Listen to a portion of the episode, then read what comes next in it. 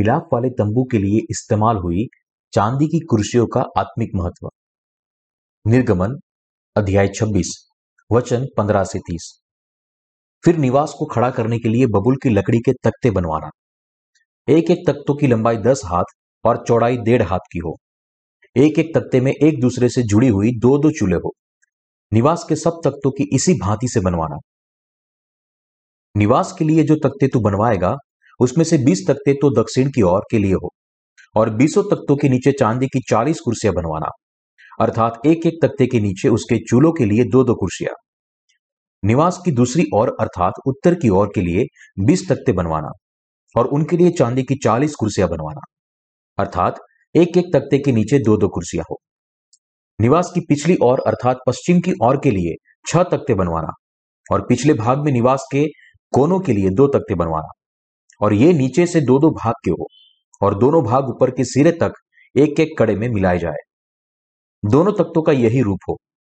ये दोनों कोनों के लिए हो, और आठ तख्ते हो, और उनकी चांदी की सोलह कुर्सियाँ हो, अर्थात एक एक तख्त के नीचे दो दो कुर्सियाँ हो। फिर बबुल की लकड़ी के बेड़े बनवाना, अर्थात निवास के एक और के तख्तों के लिए पाँच, और निवास के दूसरी ओर के तख्तों के लिए पाँच बेड़े। और निवास का जो भाग पश्चिम की ओर पिछले भाग में होगा उसके लिए पाँच बेड़े बनवाना बीच वाला बेड़ा जो तख्तों के मध्य में होगा, वह तंबू के एक सिरे से दूसरे सिरे तक पहुँचे। फिर तख्ते को सोने से मड़वाना और उनके कड़े जो डंडे के घेरों में काम देंगे, उन्हें भी सोने से बनवाना और बेड़ों को भी सोने से मड़वाना और निवास को इस रीति खड़ा करना जैसा पर्वत तुझे दिखाया गया हो। तंबू के पट्टिए जहाँ परमेश्वर निवास करता था, वह सोने से मड़े हुए थे। तंबू के प्रत्येक पट्टिए को सीधे खड़े रखने के लिए, परमेश्वर ने मूसा को दो चांदी की कुर्सियाँ बनाने के लिए कहा था। प्रत्येक पट्टिए के नीचे दो चांदी की कुर्सियाँ लगाने का आत्मिक मतलब निम्नलिखित है। बाइबल में सोना विश्वास को दर्शाता है, जो कभी भी बदलता नहीं है। इन कुर्सियों को सोने से मड़े पट्टिए के नीचे लगाई जाती थी, जिसका मतलब है कि परमेश्वर ने हमें दो उपहार दिए हैं, जो हमारे उद्धार की निश्चितता देता है। दूसरे शब्दों में इसका मतलब है कि यीशु ने बपतिस्मा लेकर और अपना लहू बहाकर हमारे उद्धार को परिपूर्ण किया। चोखे सोने के समान एक विश्वास को प्राप्त करने के लिए जो हमें परमेश्वर के लोग बनने और उसके राज्य में हिस्सा लेने के लिए योग्य बनाते। हमें यीशु के बपतिस्मा और उसके क्रूस से लहू पर विश्वास करना ज़रूरी है। पानी और आत्मा का सुसमाचार, जो परमेश्वर ने हमें हमारे पाप मिटाने के लिए दिया है, वह विश्वास का उपहार है, जो हमारे लिए बहुत ही आवश्यक है। क्योंकि हम हर रोज पाप करते हैं और नरक में बंधे हुए हैं, इसलिए हम खुद के प्रयास, ताकत या इच्छा से हमारे पाप को दूर नहीं कर सकते। हमारे सारे पाप मिटाने के लिए हमारे खुद के सामर्थ्य पर भरोसा करने के बजाय, हमें केवल पानी और आत्मा के सुसमाचार पर विश्वास करना चाहिए, और केवल तभी हम हमारे पापों से बच सकते हैं।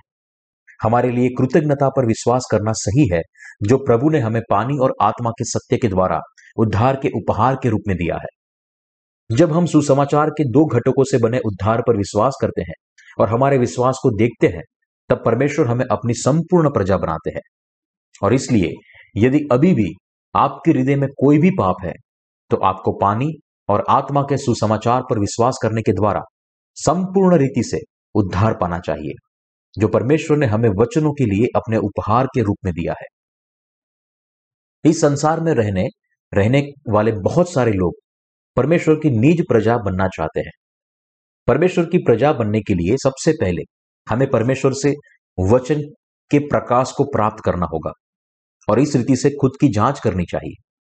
फिर हम देख पाएँगे कि हम सब पापी है, जिनके पास विरोध करने के लिए कुछ भी नहीं है।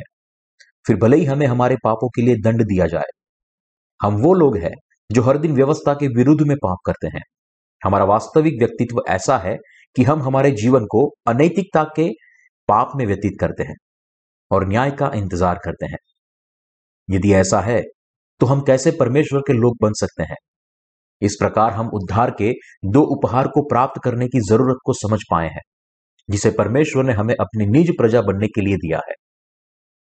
हमारे लिए प्रभु उद्धार करता है, जिसने नीले बैंजनी और लाल कपड़े और बटी हुई सनी के कपड़े से हमारे पापों को मिटाया है।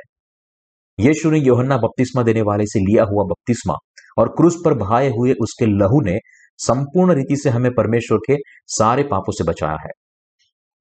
यह दो तत्व हमारे उद्धार के लिए महत्वपूर्ण है। इसलिए कोई भी व्यक्ति इस सत्य पर विश्वास किए बिना परमेश्वर की प्रजा नहीं बन सकता। परमेश्वर ने हमें दिए हुए उद्धार के इस दो उपहार के द्वारा हम वास्तव में उसकी प्रजा बन सकते हैं।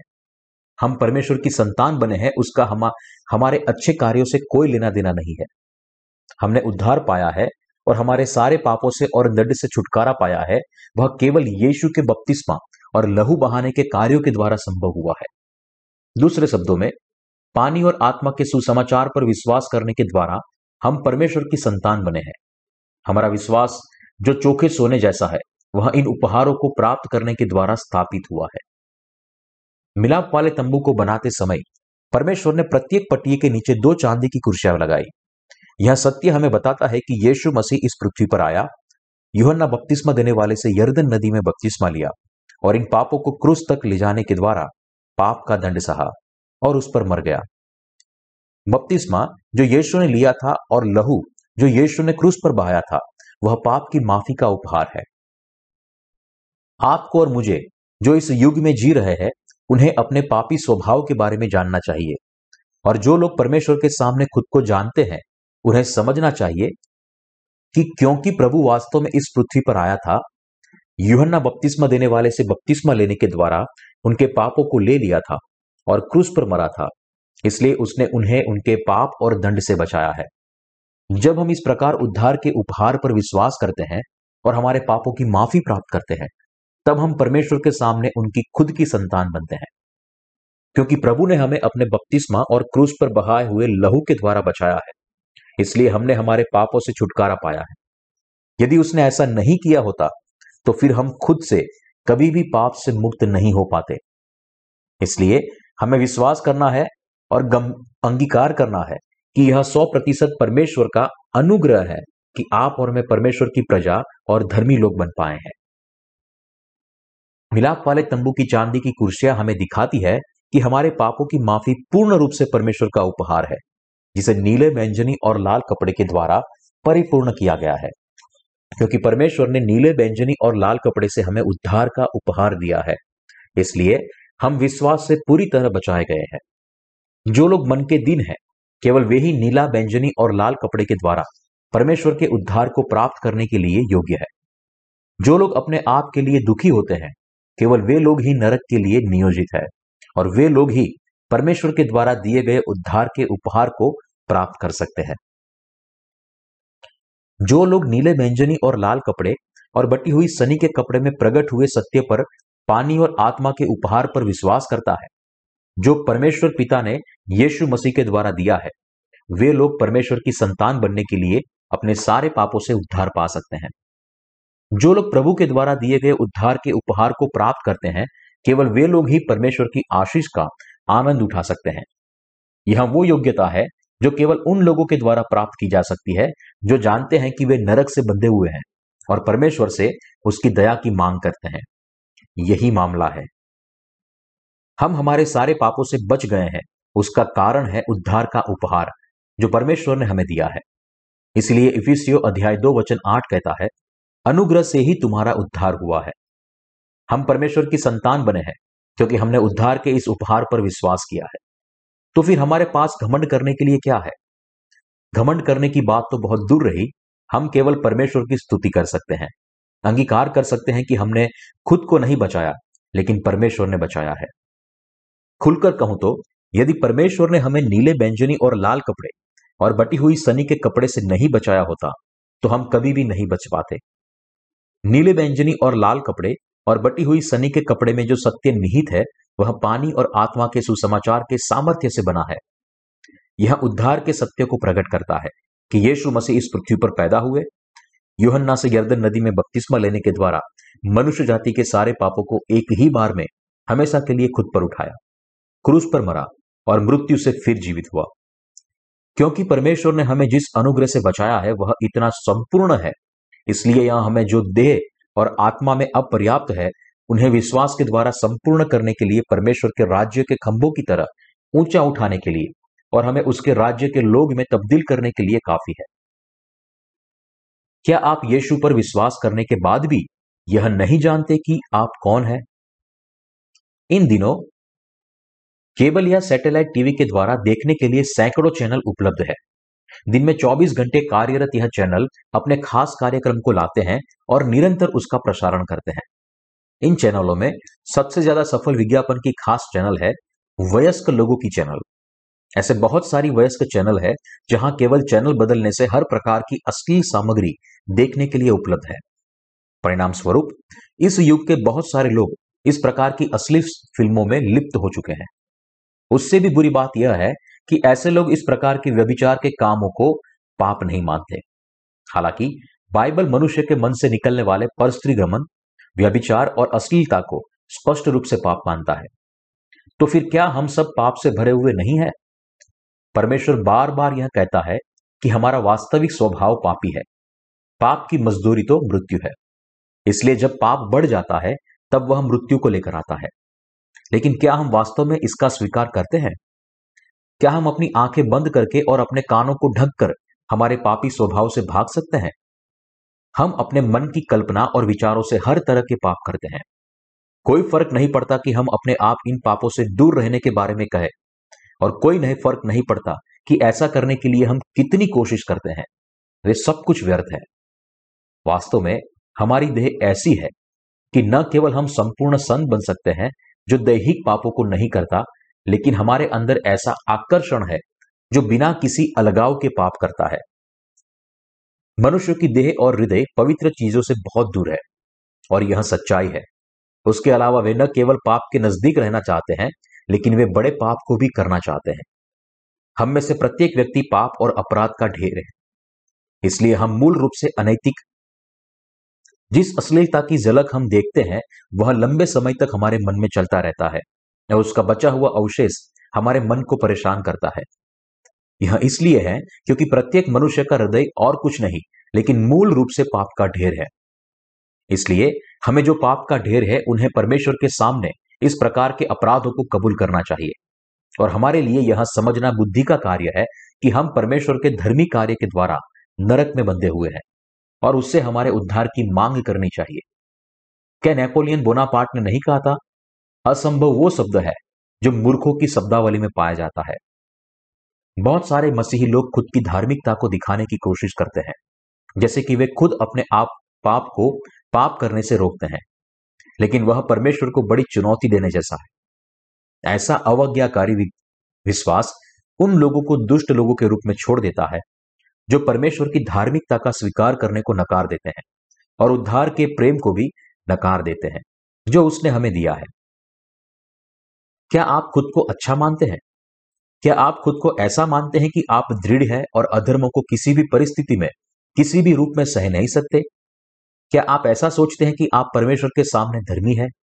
केवल इसलिए क्योंकि आपने हर दिन अपने हृदय में परमेश्वर की व्यवस्था का पालन किया और अपने जीवन में उसे लागू किया। यदि कोई मनुष्य परमेश्वर के द्वारा उसे दिए गए उद्धार के अनुग्रह को नहीं जानता और उसका हृदय पापों से भरे होने के बावजूद भी धर्मी कार्य करने की कोशिश करता है। वह दुष्ट मनुष्य की धार्मिकता से धर्मी बनने का पाखंड कर रहा है। ऐसे लोगों की अच्छाई उन्हें परमेश्वर के घर के खंभे बनाने के लिए योग्य नहीं बना सकती और वे केवल व्यर्थ पाप का ढेर हैं। पूर्व एशिया के देशों में बहुत सारे लोग जन्म से कन्फ्यूशियस की शिक्षा को सीखते हैं और इसलिए वे इन शिक्षा को लागू करने के लिए बहुत कोशिश करते हैं। दूसरी ओर, पश्चिम में कैथोलिक धर्म या प्रोटेस्टेंटवाद ने प्रभाव डाला है। और बहुत सारे पश्चिमी लोग परमेश्वर की व्यवस्था का पालन करने की कड़ी कोशिश करते हैं। लेकिन उसका उदय कहाँ से हुआ, इस बात की परवाह किए बिना, जब वे खुद को परमेश्वर के सामने रखते हैं और उन्हें उनका मूल स्वभाव दिखाया जाता है, तब दोनों समूह, जो कैथोलिक धर्म की शिक्षा के मुताबिक जीने की कोशिश कर रहे थे और जो परमेश्वर की आज्ञा पालन करने के बाद जीने की कोशिश कर रहे थे, वे सब केवल पाप का ढेर और कुकर्म करने वालों का बीज है। मनुष्य अधर्मी दोष से भरे हुए और कीचड़ और धूल से बने पापों का ढेर है। यहाँ तक कि प्रतीत होता है कि अच्छे लोग, जिनके अच्छे कार्य उनकी स्वीकृति के लिए नहीं, लेकिन उनके अच्छे हृदय से निकलते हैं, और जो लोग अपने अच्छे कामों के लिए किसी भी प्रकार की प्रशंसा प्राप्त करना नहीं चाहते, वे इस तथ्य से भाग नहीं सकते कि जब उनका मूल स्वरूप परमेश्वर के सामने प्रकट होता है, तब वे पाप का ढेर और कुकर्म करने वालों का बीज है। क्योंकि मनुष्य की भलाई की हिमायत करना परमेश्वर के सामने बहुत बड़ा पाप है, इसलिए जब तक लोग अपने दंड को नहीं पहचानते और पानी और आत्मा के सुसमाचार का स्वीकार नहीं करते, जो परमेश्वर का प्रेम है, तब तक वे पाप के दंड से बच नहीं सकते। परमेश्वर के सामने मनुष्य की कोशिशों को अच्छाई के रूप में नहीं देखा जा सकता, धूल के जितनी छोटी भी नहीं, और मनुष्य की इच्छा परमेश्वर के सामने केवल मलिन है। मनुष्य का मूल स्वभाव कीचड़ लकड़ी और पीतल का है। मनुष्य उस प्रकार की लकड़ी है, जैसे ही जिसे परमेश्वर के घर के प्रवेश द्वार पर जब तक नहीं लगाया जाता, जब तक उसे सोने से मड़ा न जाए। और परमेश्वर के द्वार, द्वारा दिए गए उद्धार के अनुग्रह के बगैर, वे लोग पीतल से ज़्यादा और कुछ नहीं है, जो आग के न्याय का सामना करेंगे। यदि हम उद्धार के उपहार पर विश्वास नहीं करते कि यीशु मसीह को हाथ रखने की विधि के द्वारा बपतिस्मा दिया गया था तो फिर हम पापी ही बने रहेंगे। उसी प्रकार, जो लोग यह नहीं जानते कि वे परमेश्वर के सामने दुष्ट है और जिन्होंने उद्धार पाने के लिए उपहार को प्राप्त नहीं किया है, वे सच में दयनीय है। हम परमेश्वर की धार्मिकता को जानते उससे पहले, मनुष्यों की धार्मिकता हमारे जीवन का मापदंड थी। जब मैं परमेश्वर के उद्धार के उपहार को नहीं जानता था और उसके वचनों पर विश्वास नहीं करता था, तब मैं भी वैसा ही था। वास्तव में, मेरे पास खुद की कोई धार्मिकता नहीं थी। लेकिन फिर भी मैं अपने आप को अच्छा मानता था। इसलिए मेरे बचपन से कई बार ऐसा समय आया, जब मैं अन्याय को सहन नहीं कर पाया और यहाँ तक कि जो लोग मेरे मुकाबले के नहीं थे, उनसे भी लड़ाई करता था। जीवन में मेरा सिद्धांत न्यायी और धर्मी रीति से जीवन जीना है, क्योंकि मैं केवल एक बार पीड़ा पीड़ा हुआ हूँ और एक बार ही मरूँगा। मेरे विचार थे, मैं इस प्रकार केवल खाना खाते हुए व्यर्थ जीवन जीने के बजाय मर जाऊँ। यदि जीवन ऐसा ही है तो यदि मैं मर जाऊँ या पचास साल तक और जीऊं, उसका कोई मतलब नहीं है। इस प्रकार जीना घिनौना है। किसी भी मतलब के बगैर, किसी भी उद्देश्य के बगैर जीना और किसी भी प्रकार के धर्मी कार्य न कर पाना नरक के समान है। आखिरकार इसके अलावा नरक और क्या है? मनुष्य के लिए डुक्कर के नाई जीवन जीना, मरते दम तक केवल खाना और खुद की देह को तृप्त करना अपमान का नरक है। इस प्रकार क्योंकि मैं खुद को परमेश्वर के सामने देखने में विफल हुआ, इसलिए मैं दम्भ से भर गया। इसलिए मैंने खुद को दूसरों से अच्छा देखा और धर्मी जीवन जीने की बहुत कोशिश की। लेकिन मैं परमेश्वर की धार्मिकता के सामने पाप के ढेर से ज़्यादा कुछ भी नहीं हूँ। मैं ऐसा व्यक्ति नहीं हूँ जो परमेश्वर की 613 धाराओं में से एक का भी पालन कर पाया हो। यह हकीकत की उसका पालन करने की मेरी इच्छा थी, वह अपने आप में अधर्म है। जो परमेश्वर के वचन के सामने विद्रोह करना है, जो घोषित करता है कि आप दुष्ट मनुष्य है, जो पाप करता है और परमेश्वर के विरुद्ध में खड़ा होता है। परमेश्वर के सामने मनुष्यों की सारी धार्मिकता केवल अधार्मिकता में तब्दील होती है। सत्य यह है कि मनुष्य धर्मी नहीं बन सकता। वास्तव में वर्तमान युग आखिरी युग है, जिसकी प्रसिद्धता संस्कृति के पतन के द्वारा और दुष्टता और पाप के द्वारा व्याप्त हो गया। इसका मतलब यह है कि हमारी देह निरंतर पथभ्रष्ट और दुष्ट पापों के द्वारा प्रतिश्याय है। और हम वास्तव में इन पापों को हमारे जीवन में करते हैं।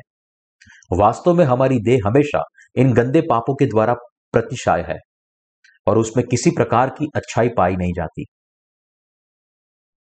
हम अधर्मी और पाप से भरे हुए थे, लेकिन अब प्रभु ने पानी और आत्मा के सुसमाचार के द्वारा हमें हमारे सारे पापों से बचाकर हमें खुद की निज प्रजा बनाया है।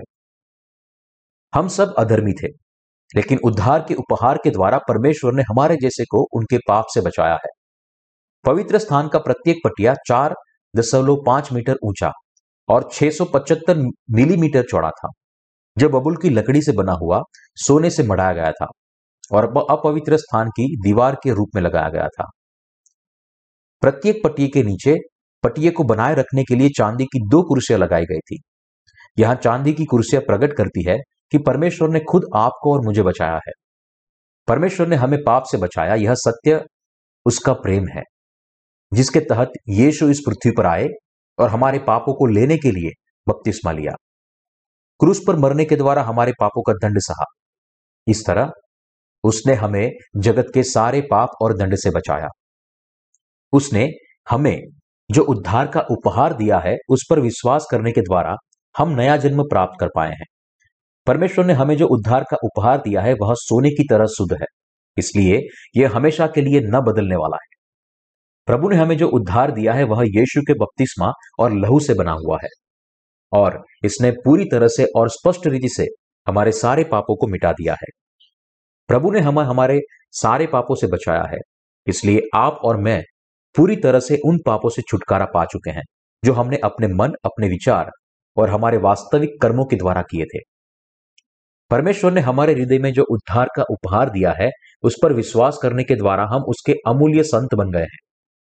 मिलाप वाले तंबू के प्रत्येक पट्टिए को बनाए रखने को वाले दो कुर्सियों के द्वारा परमेश्वर ने हमें पानी और आत्मा के उद्धार के बारे में बताया है। परमेश्वर हमें कहता है कि यह सौ प्रतिशत उसका अनुग्रह और उपहार है कि हम उसकी संतान बने हैं। यदि हम यीशु के बपतिस्मा और लहू पर हमारे विश्वास को हमसे निकाल दे तो हमारे अंदर कुछ भी नहीं बचेगा। हम सब ऐसे लोग थे, जो पाप के लिए दंड के हकदार थे। हम केवल नासवान है, जो परमेश्वर की व्यवस्था के मुताबिक हमारी निश्चित मौत से पहले घबराते हैं, जिन्हें समझने और आग के न्याय के लिए विलाप करना था, जो हमारा इंतज़ार करता है। इसलिए, यदि हम पानी और आत्मा के सुसमाचार के बगैर जीवन जीते हैं तो हम कुछ भी नहीं है। ऐसे युग में जीवन जीते, जो अब पाप से व्याप्त है। हमें कभी भी नहीं भूलना चाहिए कि हमारे प्रारब्ध में केवल आग का न्याय हमारा इंतज़ार कर रहा था। हम ऐसे नासवान लोग थे। हालाँकि परमेश्वर का अनुग्रह हम पर आया क्योंकि उसने हमें पानी और आत्मा का उद्धार दिया है। मसीहा इस पृथ्वी पर आया, युहन्ना से बपतिस्मा लिया, अपना लहू बहाया और क्रूस पर मरा। मृत्यु से फिर जीवित हुआ और इस प्रकार हमें हमारे सारे पाप, अधर्म और सारे दंड से बचाया। पानी और आत्मा के इस संपूर्ण सुसमाचार पर विश्वास करने के द्वारा अब हम हमारे सारे पाप से बच गए हैं। और हम, हमारे विश्वास से केवल परमेश्वर को धन्यवाद दे सकते हैं। हालाँकि हम देह में, हमारे कार्य में, सेवकाई में अपर्याप्त है। और फिर भी मैं पूरी दुनिया में पानी और आत्मा के सुसमाचार का प्रचार करता हूँ। हालाँकि यह युग भ्रष्ट है, लेकिन हम पानी और आत्मा के सुसमाचार पर विश्वास करते हैं। इसलिए हम दुष्टता से स्वतंत्र होकर पूर्ण रूप से प्रभु की सेवा कर पाते हैं। हमारे मन में यह आया है, वह हमारे खुद की समर्थ नहीं है, लेकिन परमेश्वर ने हमें उद्धार का अनुग्रह देने के द्वारा पवित्रता दी है, इसलिए। क्योंकि परमेश्वर ने हमें संपूर्ण रीति से पाप और दंड से बचाया है, इसलिए हम इस उद्धार की सामर्थ्य को पा सके हैं, और यह पूरी तरह से उसकी वजह से है कि हम पूर्ण रूप से प्रभु की सेवा कर पाते हैं, क्योंकि प्रभु ने पानी और आत्मा के द्वारा हमें हमारे सारे पापों से बचाया है।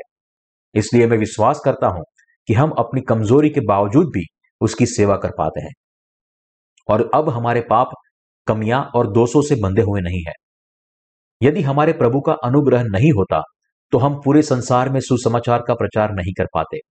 पूरी दुनिया में पानी और आत्मा के सुसमाचार का प्रसार करना और पूरी तरह से इस सुसमाचार की सेवकाई करना परमेश्वर के अनुग्रह के बगैर संभव नहीं है। सौ प्रतिशत परमेश्वर के उद्धार के अनुग्रह के द्वारा आप और मैं अपने विश्वास के जीवन को और इस सुसमाचार की सेवकाई को करने के लिए योग्य बने हैं। हम विश्वास के द्वारा परमेश्वर के राज्य के खंभे और इस राज्य के लोग बने हैं, क्योंकि परमेश्वर ने हमें सोने के समान विश्वास दिया है। इसलिए अब हम परमेश्वर के घर में रह पाते हैं। इस युग में जब पूरी दुनिया पाप से ढकी हुई है और जब लोग पाप से भ्रमित है, परमेश्वर को भूल गए हैं या दोष दे रहे हैं तब हम शुद्ध पानी से साफ़ हुए हैं और शुद्ध बने हैं। और परिणाम स्वरूप हम शुद्ध पानी पीने और शुद्ध आत्मा से प्रभु की सेवकाई करने के योग्य बने हैं। इसलिए इस आशीष के लिए मैं कितना धन्यवादित हूँ, यह शब्द नहीं बना कर पाएँगे। वास्तव में हम इस प्रकार विश्वास के द्वारा धर्मी बने हैं। हम धर्मी कैसे बने हैं? जब हमारे अंदर कोई अच्छाई नहीं है तो हम खुद को धर्मी कैसे कह पाते हैं? आपके और मेरे जैसे पापी, व्यक्तिगत पाप रहित कैसे बने? क्या आप अपने देह की धार्मिकता के द्वारा पाप रहित और धर्मी बने हैं? देह के विचार, आपकी खुद की कोशिश और आपके खुद के कार्य, क्या इनमें से किसी ने भी आपको धर्मी व्यक्ति में तब्दील किया है, जिसके अंदर कोई भी पाप नहीं है? क्या आप केवल पानी और आत्मा के सुसमाचार पर विश्वास करने के द्वारा धर्मी बने हैं? क्या आप नीले व्यंजनी और लाल कपड़े और बटी हुई सनी के कपड़े में प्रकट हुए परमेश्वर के उद्धार पर अपने विश्वास के द्वारा धर्मी बने हैं? क्या आप पानी और आत्मा के सुसमाचार के द्वारा अपने उद्धार पर विश्वास किए बिना धर्मी बने हो, जिसे मसीहा के द्वारा परिपूर्ण किया गया और परमेश्वर के वचन में प्रकट किया गया? आप इस तरह धर्मी नहीं बने हैं।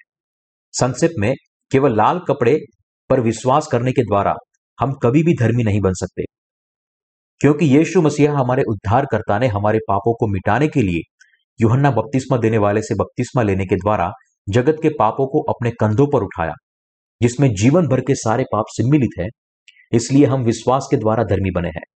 जिस प्रकार पुराने नियम में जब पापी या महायाजक बलि पशु के सिर पर अपना हाथ रखते थे और वो पशु हमारे सारे पापों को स्वीकार करता था, उसी प्रकार नए नियम के समय में यीशु ने योहन्ना बपतिस्मा देने वाले के द्वारा, बपतिस्मा लेने के द्वारा जगत के सारे पापों को अपने ऊपर उठाया। यीशु ने अपने बपतिस्मा के द्वारा हमारे सारे पापों को खुद पर ले लिया और यूहन्ना बपतिस्मा देने वाले ऊँची आवाज़ में पुकार कर इस घटना की गवाही देता है। यूहन्ना अध्याय एक वचन उन्तीस। देखो, यह परमेश्वर का मेमना है, जो जगत का पाप उठा ले जाता है। इस बपतिस्मा को प्राप्त करने के बाद यीशु अगले दिन साल हमारे उद्धार के लिए जीवित रहा। क्रूस पर चढ़ने के द्वारा हमारे सारे पाप और दंड की कीमत चुकाई। और खुद की देह को परमेश्वर के हाथों में सौंपा, जिस प्रकार भेड़ अपने कुतरने वाले के सामने जाती है और हमें नया जीवन दिया। क्योंकि यीशु मसीह ने यूहन्ना से प्राप्त बपतिस्मा के द्वारा हमारे पापों को उठाया था, इसलिए जब उसे रोमन सैनिकों के द्वारा क्रूस पर चढ़ाया गया, तब उसके दोनों हाथ और पैरों में कीले ठोकी गई।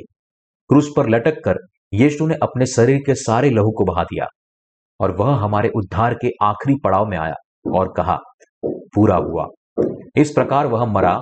तीन दिनों के अंदर वह मृत्यु से जीवित हुआ। स्वर्ग के राज्य में उठा लिया गया और इस प्रकार हमें अनंत जीवन देने के द्वारा वह हमारा उद्धार करता बना। युहन्ना से बपतिस्मा लेकर जगत के पापों को अपने कंधों पर उठाकर और अपने क्रूस पुनरुत्थान और स्वर्ग में उठाए जाने के द्वारा यीशु हमारा संपूर्ण उद्धार करता बना। केवल क्रूस के लहू पर के विश्वास और क्रमिक पवित्रता के सिद्धांत ने आपको आपके पापों से नहीं बचाया है। मसीह को जानना चाहिए कि वे केवल यीशु के क्रूस के लहू पर विश्वास करने के द्वारा अपने पापों से संपूर्ण उद्धार नहीं पा सकते। क्योंकि लोग हर दिन अपनी आँख और कार्य के द्वारा पाप करते हैं, इसलिए वे केवल क्रूस के लहू पर ही विश्वास करके अपने पापों को मिटा नहीं सकते। वर्तमान समय में लोगों को जीवन में जो व्यापक अपराध है, जो वे अपने जीवन में करते हैं, वह है यौन अनैतिकता। जैसे यौन अश्लीलता की संस्कृति पूरी दुनिया में फैल रही है, वैसे ही यह पाप हमारी देह में गहराई से समाया हुआ है। बाइबल व्यभिचार ना करने की आज्ञा देती है। लेकिन आज की वास्तविकता यह है कि अपने आसपास की परिस्थितियों से घिर कर कई लोग न चाहते हुए भी इस पाप को करते हैं। परमेश्वर ने घोषित किया है कि जो कोई किसी स्त्री पर कुदृष्टि डाले, वह अपने मन में उससे व्यभिचार कर चुका। और इसलिए हर दिन हमारी आँख जो देखती है, वह सब अश्लीलता है। इसलिए लोग हर मिनट, हर पल ऐसे दुष्ट पाप करते हैं। जब ऐसा है तो वे कैसे पश्चाताप की प्रार्थना करने से पवित्र हो सकते हैं और परमेश्वर के राज्य में प्रवेश कर सकते हैं? कैसे वे धर्मी बन सकते हैं? जब वे अपने आप को लंबे समय तक अनुशासित करते हैं और बूढ़े होकर किसी भी तरह पवित्र होते हैं तो क्या उनके हृदय धर्मी बन सकते हैं? क्या उनके चरित्र नम्र बनते हैं? क्या वे अधिक धैर्यवान बने हैं? निसंदेह नहीं, उसके ठीक विपरीत हुआ। जब लोग बूढ़े होते हैं, तब वे बहुत गुस्से वाले और अधीर बन जाते हैं।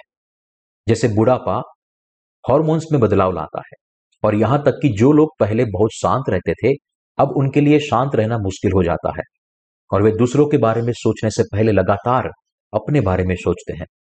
जिस प्रकार उनकी देह की कार्य प्रणाली बिगड़ जाती है, उस प्रकार उनकी आत्मरक्षा की प्रवृत्ति बढ़ जाती है।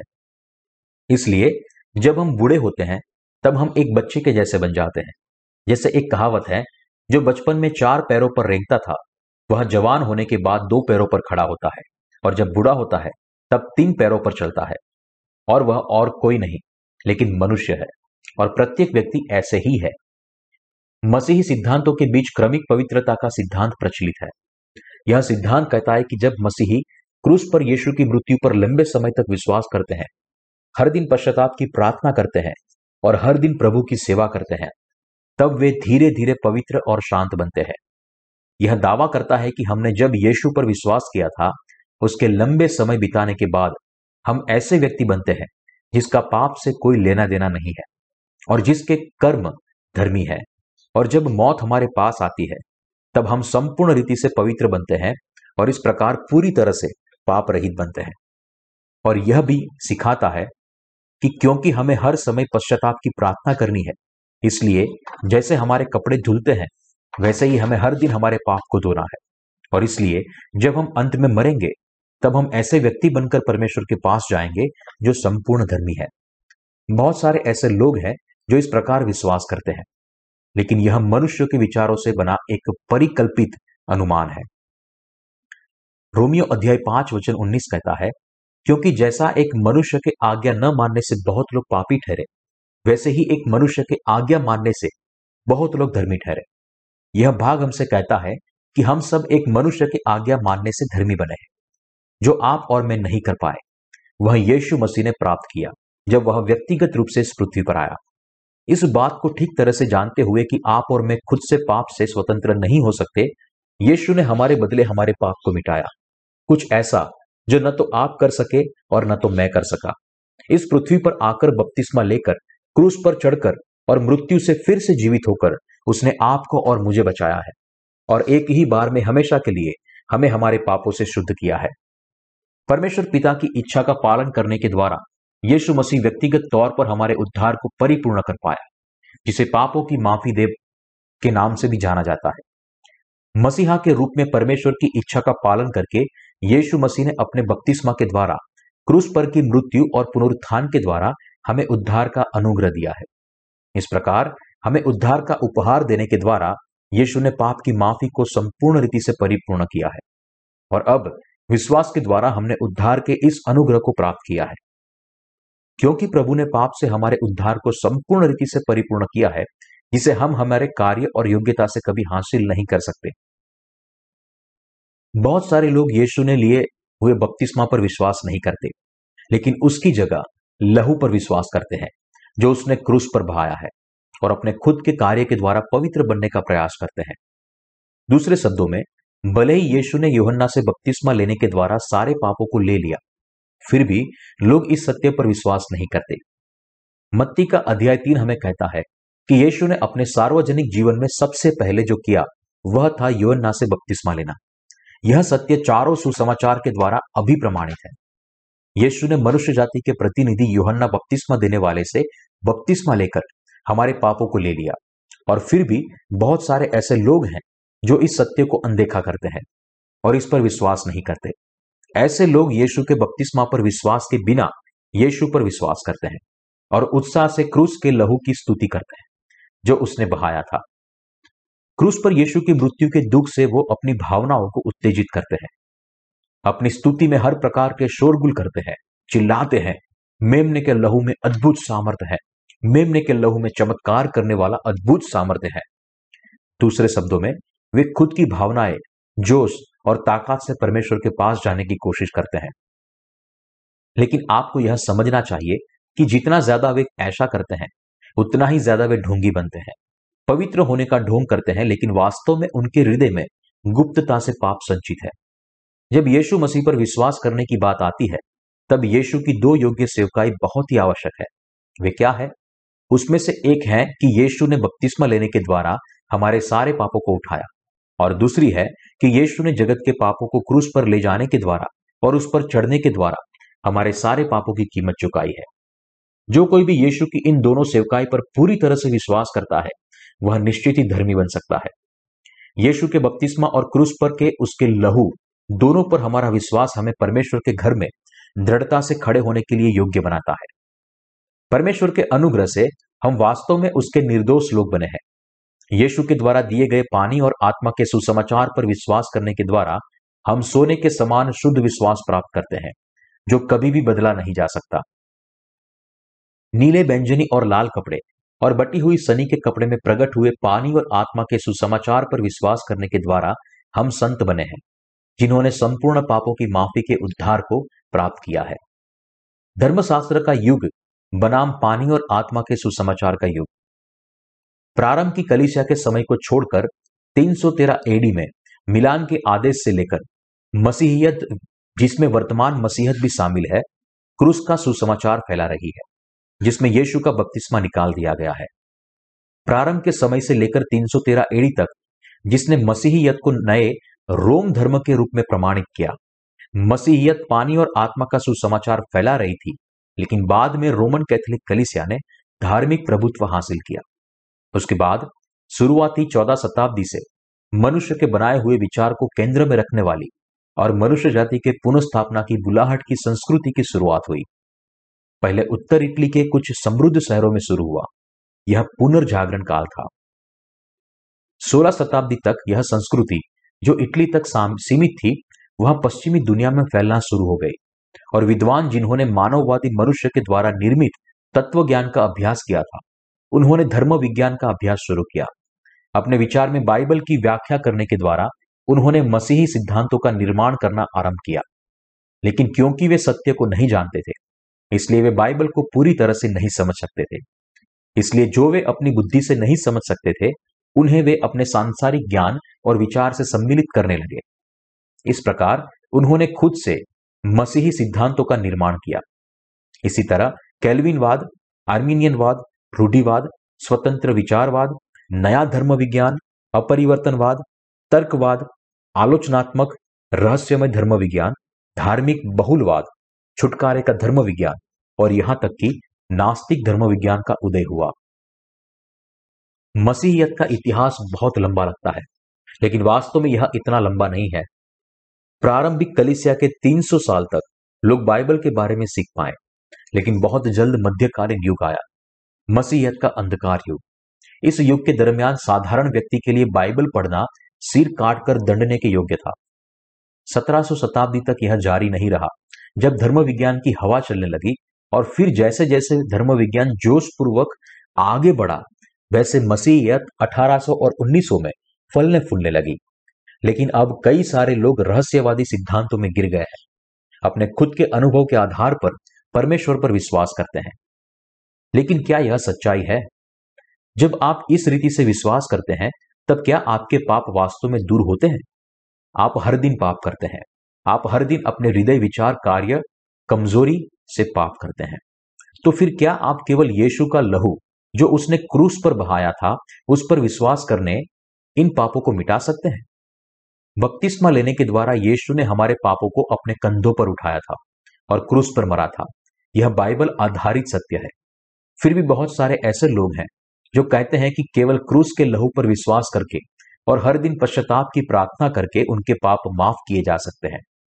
क्या ऐसी पश्चाताप की प्रार्थना करने से आपके हृदय और विवेक के पास शुद्ध हुए हैं? यह असंभव है। यदि आप मसीही है तो फिर अब आपको इस सत्य के उद्धार को जानना चाहिए और विश्वास करना चाहिए कि ये, यीशु मसीह इस पृथ्वी पर आए और युहन्ना से बपतिस्मा लेकर जगत के सारे पापों को ले लिया। इसके बावजूद क्या आप अभी भी इस सत्य का अस्वीकार करते हैं? न इसे जानने की कोशिश करते हैं और न ही विश्वास करने की। यदि ऐसा है तो फिर आप यह नहीं कह सकते कि आप वास्तव में यीशु पर अपने उद्धारकर्ता के रूप में विश्वास करते हैं। यदि ये बात है तो आप यीशु का मज़ाक उड़ाने, उसे नीचा दिखाने और उसके नाम को व्यर्थ में लेने का पाप कर रहे हैं। दूसरे शब्दों में, आप यीशु के नाम की निंदा और परमेश्वर का मज़ाक उड़ाने का पाप कर रहे हैं। यीशु हमारे पापों को दूर करने के लिए इस पृथ्वी पर आया और उसके आने के उद्देश्य के साथ उसने हमारे पापों को लेने के लिए बपतिस्मा लिया और जगत के इन पापों को उठाकर और क्रूस पर चढ़ने के द्वारा उसने उन सारे पापों के दंड को सहा। फिर भी इस स्वर्गीय सत्य के बावजूद भी बहुत सारे लोग यीशु मसीह के इस उद्धार पर विश्वास नहीं करते और परिणाम स्वरूप परमेश्वर के विरुद्ध में अक्षम्य पाप करते हैं। उद्धार के इस योजना से यीशु के बपतिस्मा को निकालकर जो यीशु मसीह के द्वारा परिपूर्ण किया गया था और जिस तरह ठीक लगे उस तरह विश्वास करने के द्वारा भी कभी भी उद्धार के अनुग्रह को प्राप्त नहीं कर सकते। फिर भी इन सारे सत्य के बावजूद भी बहुत सारे मसीही सच्चाई पर जैसा है, वैसा विश्वास नहीं करते। जैसे कि यीशु ने हमारे सारे पापों को मिटा दिया है। लेकिन उसके बदले वे अपने ही विचार का अनुसरण करते हैं और दूसरी सत्य पर विश्वास करते हैं। आजकल लोगों के हृदय उनके गलत सैद्धांतिक विश्वास की वजह से कठोर हो गए हैं। वे विश्वास करते हैं कि उनके पाप केवल अकेले क्रूस के लहू पर विश्वास करने के द्वारा मिटाए जाएँगे। लेकिन परमेश्वर के द्वारा नियोजित उद्धार का उत्तर निम्नलिखित है। हम यीशु के बपतिस्मा, क्रूस पर उसकी मृत्यु और उसके पुनरुत्थान पर विश्वास करने के द्वारा पाप की अनंत माफ़ी प्राप्त कर सकते हैं। फिर भी बहुत सारे लोग बढ़ रहे हैं जो उद्धार के सत्य से यीशु के बपतिस्मा को निकालकर यीशु पर विश्वास करते हैं। गलत फहमी और गलत विश्वास का निम्नलिखित सूत्र अचल नियम है। यीशु, यानी कि क्रूस और उसका पुनरुत्थान, प्लस पश्चाताप की प्रार्थना, प्लस अच्छे कार्य ये सब मिलाकर होता है क्रमिक पवित्रता के द्वारा प्राप्त उद्धार। जो लोग इस तरह से विश्वास करते हैं, वे केवल अपने होठों से कहते हैं कि उन्होंने अपने पाप की माफ़ी पाई है।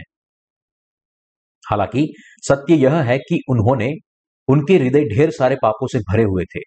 वो अभी भी अनसुलझे हैं। जो लोग केवल यीशु के क्रूस पर विश्वास करते हैं, वे अंत में ज़्यादा पाप करेंगे। आप क्यों इस सत्य पर जैसा है, वैसा विश्वास नहीं करते? कि यीशु ने यहोन्ना बपतिस्मा देने वाले से बपतिस्मा लेने के द्वारा आपके सारे पापों को मिटाया है। लेकिन आप उसके बजाय मनुष्य निर्मित झूठे सिद्धांत पर विश्वास करते हैं और फिर भी आप यीशु पर विश्वास करने का दावा करते हैं। आपको यह वास्तविकता समझना चाहिए कि बबुल की लकड़ी से बने मिलाप वाले तंबू के प्रत्येक पटिये में दो चूल बाहर की ओर लगाई गई थी और उसके नीचे पटिये को अपनी जगह बनाए रखने के लिए दो चांदी की कुर्सियाँ लगाई गई थी। पानी और आत्मा का सुसमाचार संपूर्ण सत्य है।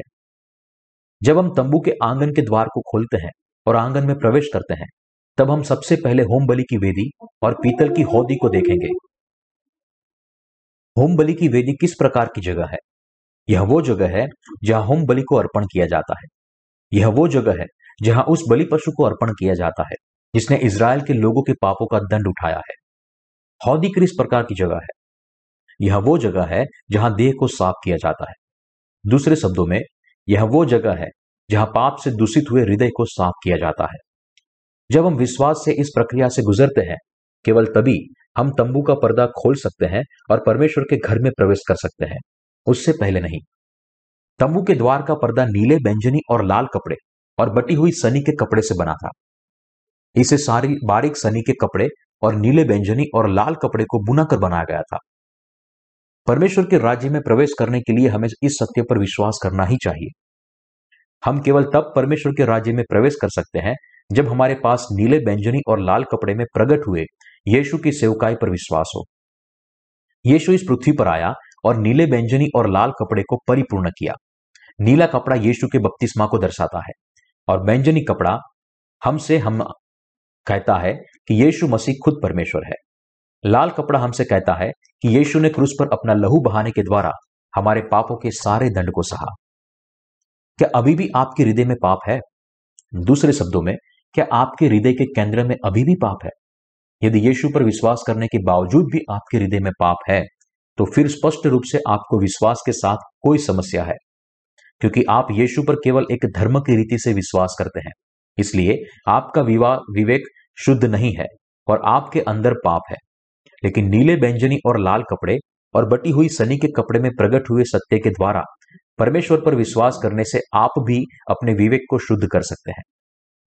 जो वास्तविकता आप समझ सकते हैं, वह है कि आपके हृदय में अभी भी पाप है, जो अपनी बहुतायत से है। क्यों? क्योंकि जिन लोगों ने सच में यह समझा है कि उन्होंने पाप किया है, वे यह समझेंगे कि वे इन पापों की वजह से नरक में बंधे हुए हैं। और जब वे ऐसा करते हैं, तब अंत में वे आत्मा में नम्र बनते ही और इस प्रकार सच्चे उद्धार के वचन को सुनते हैं और योग्य बनते हैं। यदि आप परमेश्वर से पाप की माफ़ी पाना चाहते हैं तो आपका हृदय तैयार होना चाहिए। जिनके हृदय तैयार होते हैं, वे परमेश्वर के सामने इस प्रकार कबूल करते हैं। मैंने बहुत लंबे समय तक यीशु पर विश्वास किया, लेकिन अभी भी मेरे हृदय में पाप है। क्योंकि पाप की मजदूरी मृत्यु है, इसलिए मैं नरक में डाला जाऊँगा। परमेश्वर, मैं पापों की माफ़ी प्राप्त करना चाहता हूँ। इस तरह, वे परमेश्वर के सामने अपने आप को संपूर्ण पापी समझते हैं। जो लोग परमेश्वर के वचन को समझते हैं, जो लोग विश्वास करते हैं कि परमेश्वर के के जैसा कहता है, वैसा ही परिपूर्ण हुआ है।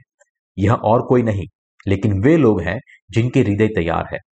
ऐसे लोग इस वचन को सुनेंगे, अपनी खुद की आँखों से वचन को देखेंगे और पुष्टि करेंगे, और ऐसा करने के द्वारा उन्हें समझ में आएगा। और अरे, मैंने अब तक गलत बात पर विश्वास किया। और अनगिनत लोग अभी भी यही गलती कर रहे हैं। दूसरे लोग क्या कहेंगे इस बात की परवाह किए बिना पानी और आत्मा के सुसमाचार पर विश्वास करने के द्वारा वे लोग निश्चित रूप से अपने सारे पापों की माफ़ी को प्राप्त करेंगे।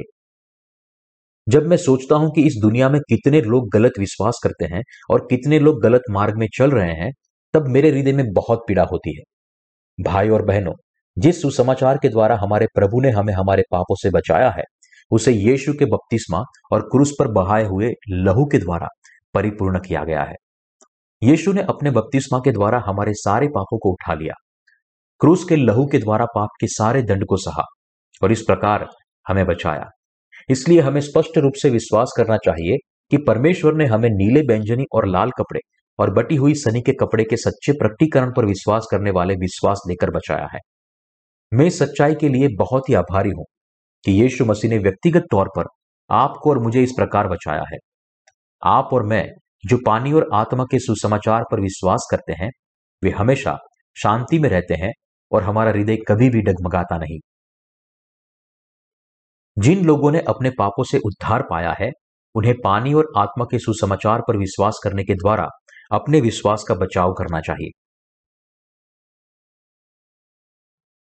हालाँकि, यह जगत अनगिनत बुरे सिद्धांतों से भरा हुआ है, जो नया जीवन पाए हुए व्यक्ति के हृदय को भी व्यग्र और अशुद्ध कर सकता है। इसलिए प्रभु यीशु ने मरकुस अध्याय आठ वचन पंद्रह में चेतावनी दी है। देखो, फरीसियों के खमीर और हेरोदेश के खमीर से चौकस रहो। लेकिन हम यह भी नहीं बता सकते कि कितनी खमीर वाली शिक्षाएँ पी जाती है, जो एक बार सुनने से ही लोगों के हृदय को अशुद्ध करती है। हमें यह समझना चाहिए कि कैसे यह दुनिया यौन अनैतिकता का संकेत कर रही है।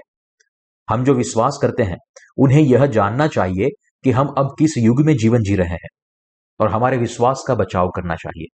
फिर भी जब हम ऐसे पापी संसार में जीवन जी रहे हैं, हमारे हृदय में अभेद सत्य है कि प्रभु ने हमें पाप से बचाया है। गवाही के वचन, जो हमारे न बदलने वाले उद्धार की गवाही देते हैं, वो है पानी और आत्मा का सुसमाचार। हमें सत्य पर विश्वास होना चाहिए, जिसे न तो दुनिया के द्वारा हिलाया जा सके और न ही उसे रोका जा सके। इस संसार की सारी चीज़ें सत्य की नहीं है, लेकिन उसके बजाय यह शैतान के झूठ से भरी हुई है। हालाँकि परमेश्वर ने हमें कहा है कि धर्मी जग, जन जगत को जीत लेगा। यह न बदलने वाला सत्य के सुसमाचार पर उनका विश्वास है कि धर्मी बुराई को जीतेगा और जगत पर जीत हासिल करेगा। भले ही हम पर्याप्त, अपर्याप्त है फिर भी हमारे हृदय, हमारे विचार और हमारी देह अभी भी परमेश्वर के घर में है और वह अभी भी विश्वास से उद्धार के सुसमाचार पर खड़ी है। हम पानी और आत्मा के सुसमाचार पर दृढ़ता से खड़े हैं, जिसके द्वारा प्रभु ने हमें संपूर्ण तरीके से बचाया है। बबुल की लकड़ी के पटिए, जिन्हें तंबू के दीवार के खंभे और भाग के रूप में ऊँचे उठाए गए थे, वे सोने से मढ़े गए थे। और क्योंकि पटिए चांदी की कुर्सियों पर खड़े थे, इसलिए वे मजबूती से लगाए गए थे। और कभी डगमगाए नहीं। उसी प्रकार हम लोग, जो पानी और आत्मा से नया जन्म पाए हुए हैं, उनका विश्वास भी कभी न बदलने वाला है। जिस प्रकार बबुल की लकड़ी को जिस सोने से मढ़ा गया था, वह कभी नहीं बदला। ना ही सोने के समान हमारा विश्वास कभी डगमगाया।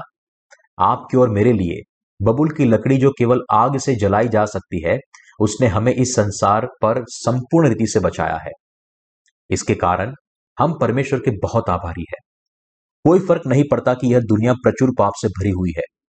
फिर भी हम धर्मियों के हृदय में निर्दोष विवेक और विश्वास है, जो सोने के जैसा चमकता है। हम सब धर्मी इस विश्वास के द्वारा ऐसा जीवन जी पाएँगे, जो जगत के सारी चीज़ों को जीत लेता है। प्रभु के वापिस लौटने के दिन तक और यहाँ तक कि हम उसके राज्य में हैं, फिर भी हम इस विश्वास की प्रशंसा करेंगे। हम हमेशा प्रभु की स्तुति करेंगे, जिसने हमें बचाया है, और हमारे परमेश्वर की स्तुति करेंगे, जिसने हमें यह विश्वास दिया है। हमारे सच्चे विश्वास को किसी भी परिस्थिति में हिलाया नहीं जा सकता, क्योंकि यह चट्टान पर बना हुआ है। इसके बाद से, जब तक हम परमेश्वर के सामने खड़े नहीं होते, तब तक इस पृथ्वी पर जीवन जीते हमारे साथ जो कुछ भी हो, लेकिन हम विश्वास के द्वारा हमारे हृदय की रक्षा करेंगे। यहाँ तक कि संसार में सब कुछ नाश हो जाए, और चाहे यह संसार पाप में डूब जाए यहाँ तक कि यह संसार सदोम और अमोरा से भी बुरा बन जाए। हम इस संसार का अनुसरण नहीं करेंगे, लेकिन हम परमेश्वर पर विश्वास करेंगे, हम उसकी धार्मिकता की खोज करेंगे, और हम निरंतर यीशु के उद्धार की दो सच्चाई का प्रसार करेंगे, जो परमेश्वर का सच्चा अनुग्रह है। मैं परमेश्वर के अनुग्रह के द्वारा पूर्ण रूप से विस्मित हूँ कि कैसे हमने पानी और आत्मा के सुसमाचार पर विश्वास किया। हम किस प्रकार इस सुसमाचार को जान पाए और विश्वास कर पाए और हम किस प्रकार परमेश्वर के कार्य को कर पाए, उसके लिए मैं बहुत ही ज़्यादा आभारी हूँ।